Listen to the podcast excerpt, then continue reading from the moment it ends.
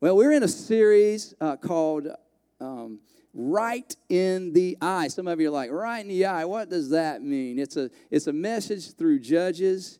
And, um, and last week we began this series, and I, I, I tell, I've, I told you this last week, and I'll say it again. I really believe that this, God has really put this on my heart. And by the way, if you want to connect, on the Bible app, uh, Bible.com. Look for week two at Salt Church. I think I had week one up there as well, kind of running over, so some of you could catch that because there was a hiccup with the technology last week.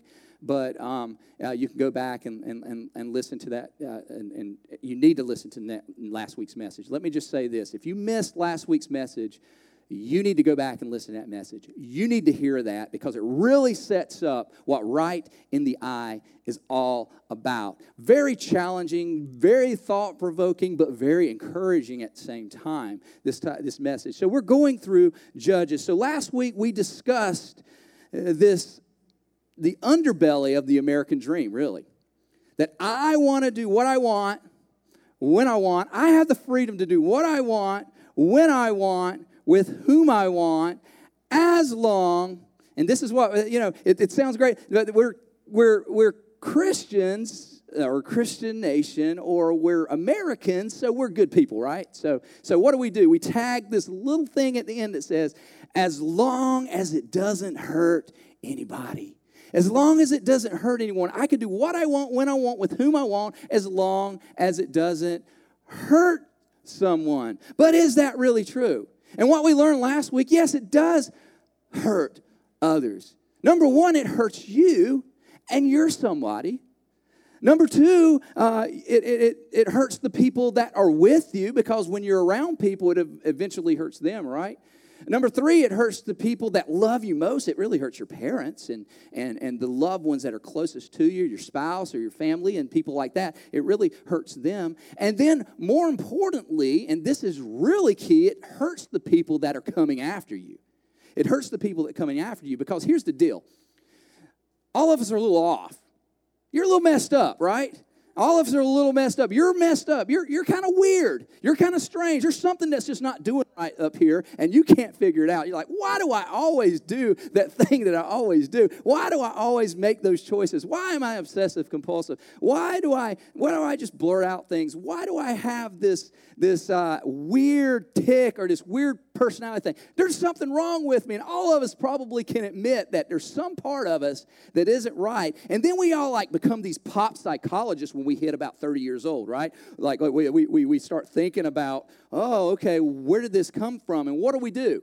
We say, oh, it was my mom. Or, oh, it was my dad, it was my parents, and we blame our parents and, and, and we figure out, wow, wow, they did that and they passed that down to me, and that's why I feel the way I do. That's why I do the things I do. And, and why? Does that happen? Because somewhere along the way, they decided to do what they wanted, when they wanted, with whom they wanted, as long as it doesn't hurt anyone. Yet, it's hurt you every single day of your life. So, it's a myth to say that doing what we want, when we want, with whom we want, having that freedom to do that really doesn't hurt anybody because really nobody wins. And you need to go back and you need to listen to that message and you need to get the details of that because what we learned is that is that uh, it, it's expressed in so many different ways. I mean, in different times, in different places, in different forms, in different seasons of your life. Like when you were a teenager, it was, it was a little different than when you were in college, right? When you're a teenager, it was just sneaking out of the house, you know. Uh, that, that's what I would do. I'd sneak out of the house and, and ride my bike around the neighborhood with my, my friends, right? Yeah, that was like, I'm going to do what I want, when I want. My parents said I have to be in bed on time, and, and there's never any, there's always trouble with that, right?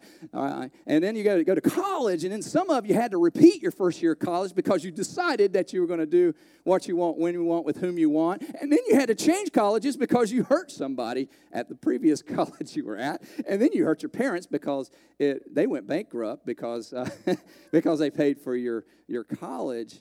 And they, they lost a lot of money there. So you, you, you do hurt people. And then when you get into your 40s, you kind of have one of those midlife crises, you know, like you want, you're not a teenager, but you want to go back to being a teenager again. So uh, you got more money, but less hair, and, and uh, you, you buy a car, you do something, you start doing these things that make you youthful again, and, and, and it's almost like you revert right back to, to where you were before. So these work out in different stages in life. And this is nothing new with ancient Israelites? They did the very same thing. This is nothing new under sun. You are not a special case. We are not a special culture, okay? It's happened in history. And we had in, in, in Israel during the judges, we had a theocracy. And, and God was the king, right? God was the king, and he laid out the law, and we would follow the law. The people of, of, of, Israel would follow the law, and they established this kind of commonwealth type situation. So, so it, what was going on? They were deciding the laws, they were working as a commonwealth. There was no king in that time, and he would assign judges to help people navigate the law, lead people into battle to deliver them from certain enemies. So God would position certain people in that particular era. And and, the narratives in Ju- Judges takes place between the time Israel settled in the land. So we had Moses who delivered them from, from, uh, from Egypt, and then they come to the promised land with Joshua. Joshua led them in the promised land. Joshua sets up camp, gets everything together, and then we have that stage. And then we have King David about 1050 BC. King David steps into place, so we have a king that's issued. So that's the age of the kings. So we have about 300 and 30 years where the Israelites had no king, they had no ruler, and they had this commonwealth theocracy type thing going on. And like we learned about last week, the deal with the Israelites is they're like you and me. They don't like being told what to do.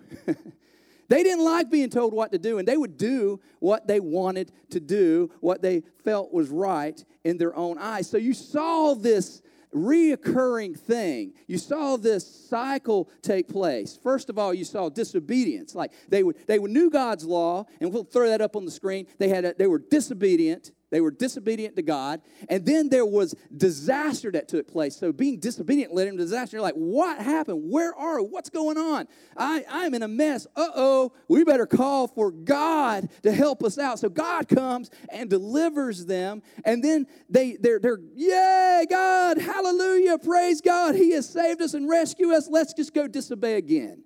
And they did it again disaster, deliverance, disobedience, disaster, deliverance through the book of Judges. We see that over and over and over again. And God had to send judges to help them. And last week, we looked at the final episode of the book of Judges. And what we learned is how horrific it was, how sickening it was. By some people's choices, it started with a simple choice of doing what I want, when I want, with whom I want. Tens of thousands of people were slain a whole tribe was taken out.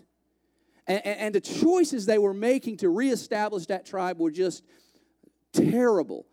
And the book doesn't end with a savior, it doesn't end with a king. It doesn't end with some kind of, yay, we obeyed God and everything's good again. We called out to God. It doesn't end, but with this statement, this very statement. In those days, there was no king in Israel, and everyone did what was right in their own eyes. And it stops. That's it. Judges is over.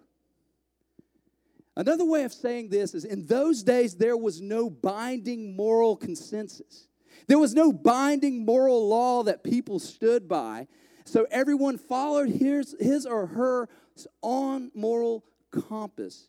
They, they, they, had their own moral compass. What you do what's right, you do what, I'll do what's right. We'll leave each other alone. We'll go about our business, and everything will be okay. Uh, what I think is right is right, and what you think is right is right. And, and if, if, if you want to go and do what you think is right, we got different rights. That's okay. So there was no absolute truth. There was no moral compass to build that on. And this is how the very people that God led out of Egypt acted.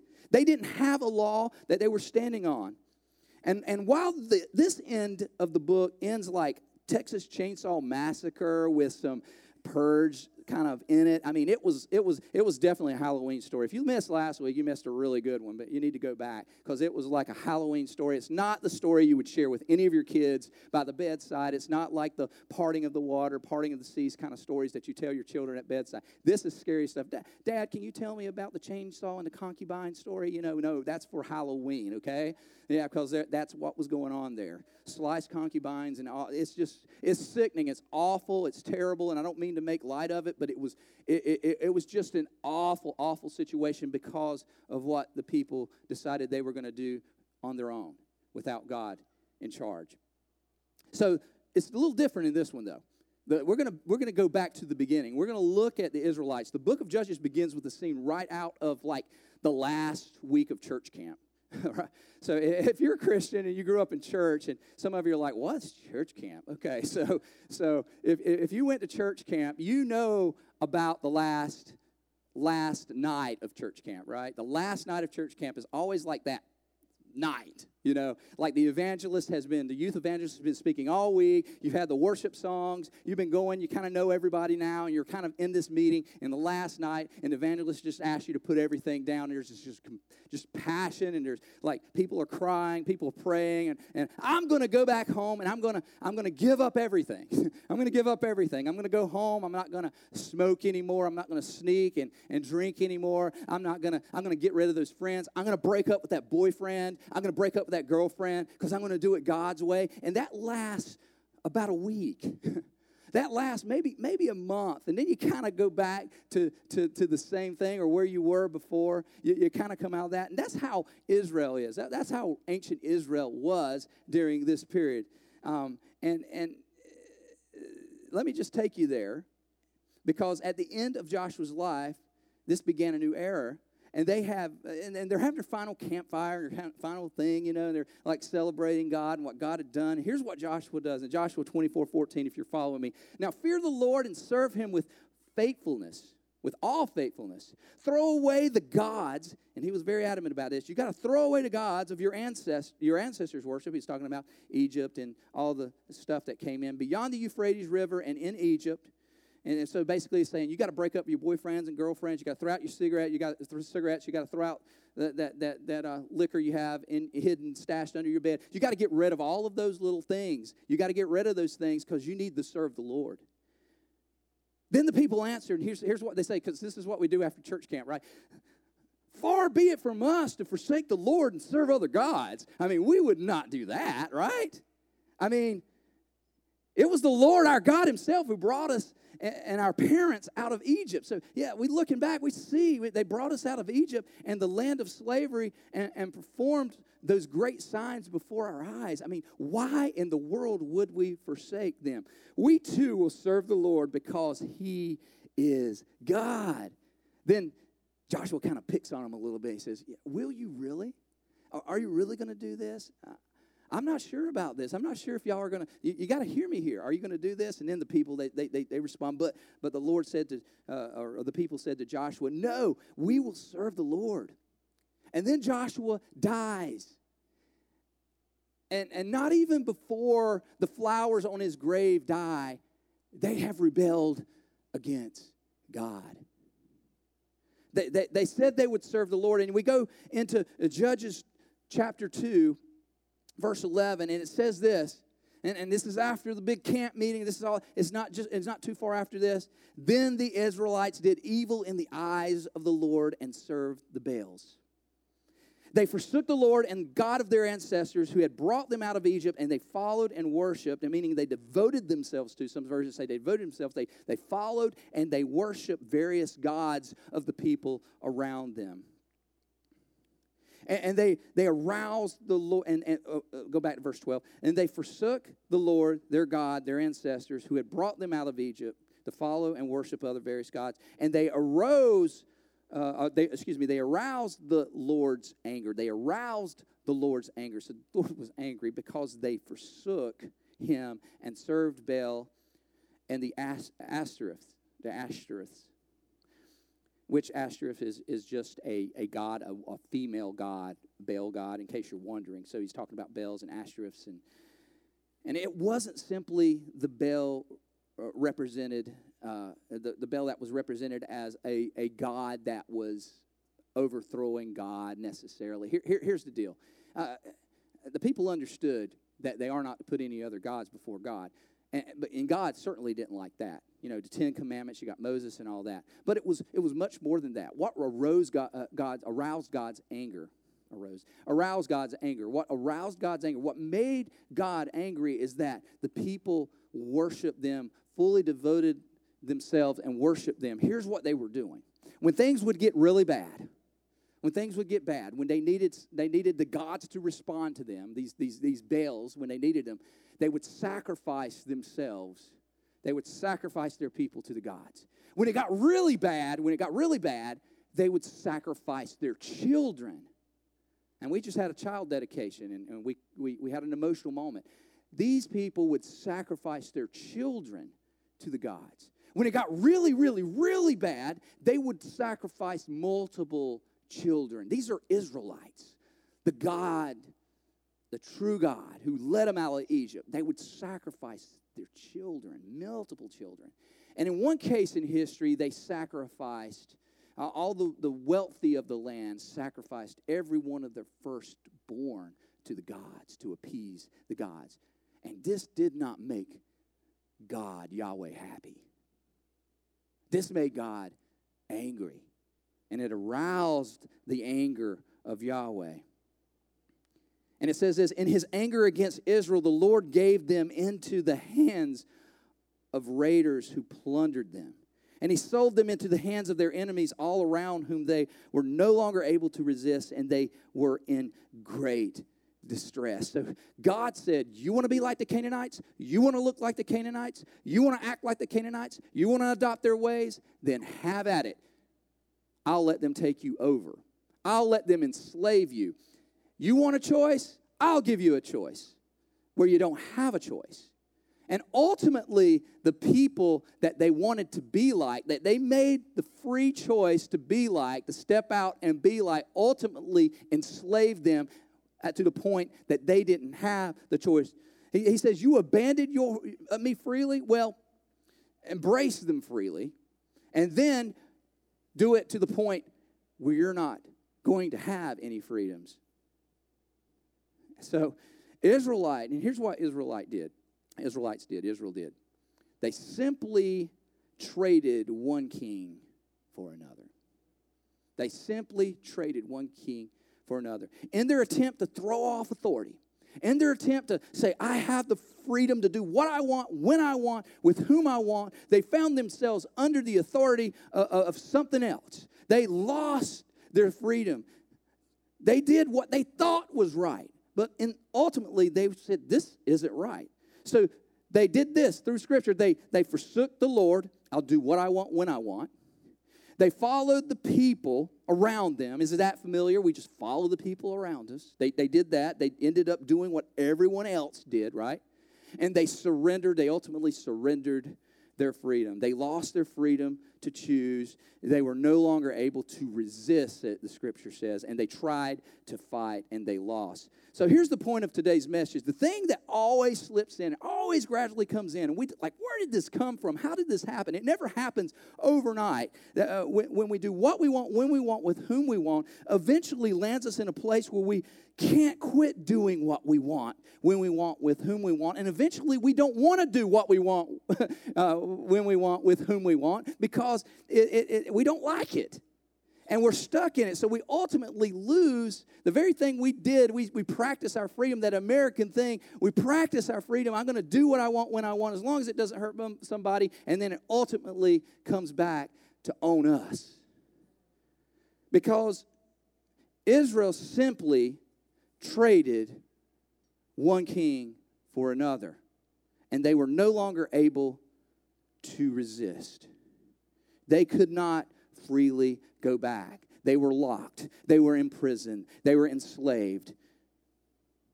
So there's a lesson for us all here. Uh, all of you have your own story. Uh, whether whether you grew up in a, a, religious home or you're a church, you were raised in a church, you went to church when you were younger, or maybe you just have a, a, a good conscience. You know you know what right or wrong is, and, and, and you abide by those. Wherever you are, you would say, I, I think I have clarity around what God says is right or wrong. But at some point, you said, I think I'm going to do what I want to do. I, I don't like this Christian thing. I don't like being like uh, this, this Jesus follower or being a part of this uh, thing. I don't want to go to church. I, I don't want to do any of that stuff anymore. And, and, and, it might not have happened right away, but it was gradual and to the point. But somewhere along the way, you walked away from God. You turned your back on God. You said, you know, I don't want this anymore. And maybe you weren't even a Christian. Maybe some of you are just kind of kicking the tires about this Jesus thing. But but you grew up in a home that had good values. And at some point in your life, you said, you know what? I think I'm going to do something different. I'm going to do what I want. And I certainly don't want to trust an invisible God because He's not there for me anyway. And then one day you wake up and you're like, oh no. What have I done? I, I, didn't gain freedom. I lost my freedom. I don't have my freedom anymore. And without even meaning it, because it always slips up on us, always comes in, uh, without even knowing, you traded one king for another. Now, let me say this, and some of you probably aren't going to like this. And some of you are going to send me emails, probably. Some of you are going to walk out of here and you're not going to come back to church. Maybe that would be the case. I, I don't know. But here's what I want to say you were created to be ruled over. You were created to be ruled over. You were created, and there is a creator. And you were never created to be your own king. You were created to be ruled over. That's why when you choose to forfeit the King of Kings, you choose another king. Because you were created and you were meant to be ruled over. It's not popular, but true. There's no such thing as total autonomy, okay? There's no such thing as total autonomy until you can control your birth and you can control your death. You're not completely autonomous. Not only that, if you were completely autonomous, no one would really like you, okay? C.S. Lewis wrote a book called The Great Divorce, and he talked about um, it's basically hell. It's about hell, and everybody could create what they wanted by just simply thinking about it, and everybody wanted what they wanted, with the, when they wanted, with whom they wanted, whatever. And eventually, nobody liked anybody, and everybody was isolated. And that and that's a lot like, and he was demonstrating that can be a lot like hell if everybody just did what they wanted, when they wanted, with whom they wanted, because nobody really is autonomous. Nobody would like you if you were, if you had complete freedom because you were created to rule. And when you say no to God, don't you eventually trade it for another king, another God? When you throw off God's authority, you eventually place yourself under the authority of something smaller and less compassionate and less loving and less concerned about you. And when you throw off moral, religious, and ethical restraints, you you surrender the rule of these little kings the mercifulest, the unmerciful, the unforgiving little kings that rule our life. Let me just give you a few of these kings. Uh, if we'll pop them up on the screen, I'm not going to go over all of them. We could list a lot of little kings, but here's just a few. The first one, appetite. And, and maybe you have a, you, you, know, you struggle with that. You got this appetite and whatever that might be. Fill in the blank for that appetite. You might say, you know, I, I struggled with that. I, I, want to be done with this. I don't want that appetite anymore. It, it comes back to get me. And I've said no. I said no. And finally, you just said, I'm tired of being a failure. I'm tired of doing this. I give up. I'm doing it. And all of a sudden, you can't say no to that appetite. You can't say no to that thing because it has ruled you. Your appetite now rules you, and there is no way out. Maybe it's insecurity, uh, where, where you work or where you play it's, it's kind of like you're a stranger. It's really strange because you're a Christian, right? And, and it's hard for you because the people around you, they probably don't invite you to the stuff that they go to. They don't, you know, they kind of wander around and talk around you and about you. And, and because you're like this, this Christian, this, this Jesus follower, or, or whatever it may be. And, and, and they're thinking that, and you're like, you're like, I'm done. I, I, I don't want to do this anymore. So you decide I'm going to quit playing the Christian game, and I'm just going to be a part of the group. And it and all of a sudden you've determined that you are enslaved by your insecurity. You don't look like yourself, you don't act like yourself, and you can't get out of it because you're so interested in what others think about you rather than what God thinks about you, and it has enslaved you. And then it's fear. And then there's compassion, and then there's lust, and then there's greed, and then there's consumption, and then there is family history that can be your little God. Because for some of you, the number one goal in life is to say, I am not going to be like my dad. I am not going to be like my mom. I refuse to repeat history. And you know, I'm not going to let history repeat itself. So one day you decide to abandon God because of it. Because you've determined in your heart, I am not going to be like them and what they've done. But let me say this. And this is this is real. This is this is this is it, guys. And, and I'm, I'm going to tell you something, and you're just going to have to accept it because I've seen too many cases of it and I've seen it happen too many times. But if you turn your back on God, whether it's intentionally or accidentally, you turn your back on God and you trade God for the little God of family history, your family history will repeat itself. Every single time. It's not that I'm smarter. It's not that I got a lot of psychology degrees. I have zero psychology. I talk and I ask a lot of questions. I do a lot of counseling, and I know your family history will repeat yourself, itself. Uh, you were made to be ruled over, not controlled. And the best way to break the chain of your family history, perhaps, is turning to a God who actually loves you and has the best interest for your family and your future family and those who are coming after you. Why not say yes to God as your king? Because the little gods, they tempt you and they declare, come on, come on, come on. Yeah, you do what you want, when you want, with whom you want. It's going to be great. And they're going to try to push you and they're going to say that. But who, in the end, will lead you to a place where you cry, I can't. I, I can't give up. I can't give up this. I can't change. And, and, and so many people are trapped in that. I, I, I want to go back to the way it was, where I thought clearly, I, I, I liked myself, I s- surrounded myself with healthy people that led me in the right direction, going the right direction. But I can't seem to get back there. I can't seem to get back to that clear conscience of the way it was at one time. I, I can't get back there because the little kings, and this is why it's like this, because the little kings don't love you. They don't care about you. They, they're not interested in your mind. They're not interested in your best interest. They don't have your best interest in mind. They're unloving, they're not compassionate, and they don't care. Uh, they don't want the best for you. So, why is it that it's always easier to say no to God than to say no to the thing that substitutes God? Why is that? Why is it easier to say, to say no to God than to say it to the thing that substitutes. It's easy to say yes to the things that has control over us, right? Why is it easier to say no to God and yes to the destructive relationships that you're in or the relationship that you're in? Why is it easier to just say, you know, no, no, no, God, you know, I, am doing the right thing, I'm doing what I want, and I feel like this is the right way, and God says no, and you say yes? And why is it easier to say yes to that relationship? Why is it easier to say no to God and yes to that thing that has become a habit in your life? Like, God, I, I, I got it, I got it under control, it's no problem, I, I just, you know, leave me alone. Why, do, why is it easier to say yes to those kings and not to God? Why is it more difficult to, to, to, to, uh, to say no to the Creator and say yes to the created thing? Why is that? Why is it harder to say no and say yes? Because the little kings are not merciful. The little kings never give life, they take it and they want to control you.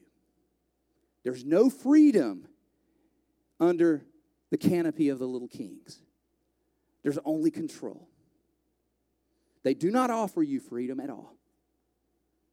But you need to write this down. You need to make, I'm going to make this, all you online, you need to type this down, type it in, whatever. Absolute freedom is only found under the canopy of God's authority. Absolute freedom, maximum freedom is only found under the canopy of God's authority. God's authority brings freedom. Any other authority does not bring freedom. The little kings control you, and that's why it's harder to say no to them because they have control over you. But God gives us the ability to have choice and have freedom under his canopy. Canopy. So Judges 3a says, And the anger of the Lord burned against Israel so that he sold them into the hands of the that word and that word. Okay? I just figured I would do that so I didn't have to embarrass myself trying to pronounce it. I tried. I had it down the other day and then I practiced it this morning. I couldn't do it again, so I decided just to skip over that word. To whom the Israelites were subject for eight years. I'm not I'm not a grammar person, so you know, my wife reminds me of that all the time. So he said, Don't don't want me as king? You don't want me? Okay. I'll give you these guys. At least you could spell my name. I mean, I mean, eight years they suffered under a king whose culture they adopted. And in conclusion, they, they, they, they, uh, they gave up their freedom, they gave up their rights, which they thought, well, I could do what I want, when I want, with whom I want, complete freedom, which ended up subjecting them, which ended up in our attempt to do what we want, with whom we want, when we want, we simply trade one king for another. We're going to choose a king. You're going to have a king over you. You're going to have a master over you because you were created to be ruled over. But absolute freedom is found under the authority of Yahweh God, a king a king who loves you, a king who cares for you, a king who understands what you're going through, a king who who who isn't interested in controlling you. A king that's interested in bringing you complete freedom. And as long as you attempt to, you will eventually find yourself if you serve other kings at the mercy of a little king and, and, and when you're at the mercy of a little king and uh, you're like, I can't, I can't get out, I'm stuck, I'm imprisoned. But as a pastor, one of the greatest joys in my life is watching people return to the king, watching them choose a king. A godly, a God, a, a father, a loving father, a loving Savior. But my greatest sorrow is knowing that we can't regain the life that was lost while uh, we're serving the lesser kings. That's why I, I'm so passionate about these things. Because you can't get back your 20s, you can't get back your 30s, you can't redo some of those events and those things that happened in the past. You can't reparent your children. You can't redo a first marriage. When those years and experiences are gone, they're gone. But the great news is this the great news is this no matter what happens, no matter what your past, no matter what you've been through, you can always cry out and say, God, that little king that has controlled me, he's waiting for you to call him king. He's waiting for you to call out for a deliverer. And that's what the book of Judges shows us. There is a king, there is a God that he's just waiting for you to surrender to him. So don't be deceived. Those who do not or who do what they want, when they want, and with whom they want will eventually discover that it leads to another king but wherever you are in your Christian walk, maybe you're a mature Christian, maybe you're starting off, maybe you don't know the Lord at all. What I want to instruct you today is that we have a Savior, a God, and, and all of us can say, even, even I can say, and you can say that there have been kings in our lives that, that have controlled us and have, have pushed us to do things that we really don't want to do when we would do when we want to do them, with whom we want to do them, and we never did in the first place. We thought we did, but when when we got there, we realized that we didn't want it. And we certainly don't want it now. But perhaps some of you here today need a Savior, a King, the King Yahweh, the true King, a Heavenly Father that loves you greatly. That's why Jesus invites us to call the Father a good Father, our Heavenly Father. So, with all heads bowed and all eyes closed, I, I, want you, I want you to take this moment. Some of you have been struggling for a long time with some of these little kings.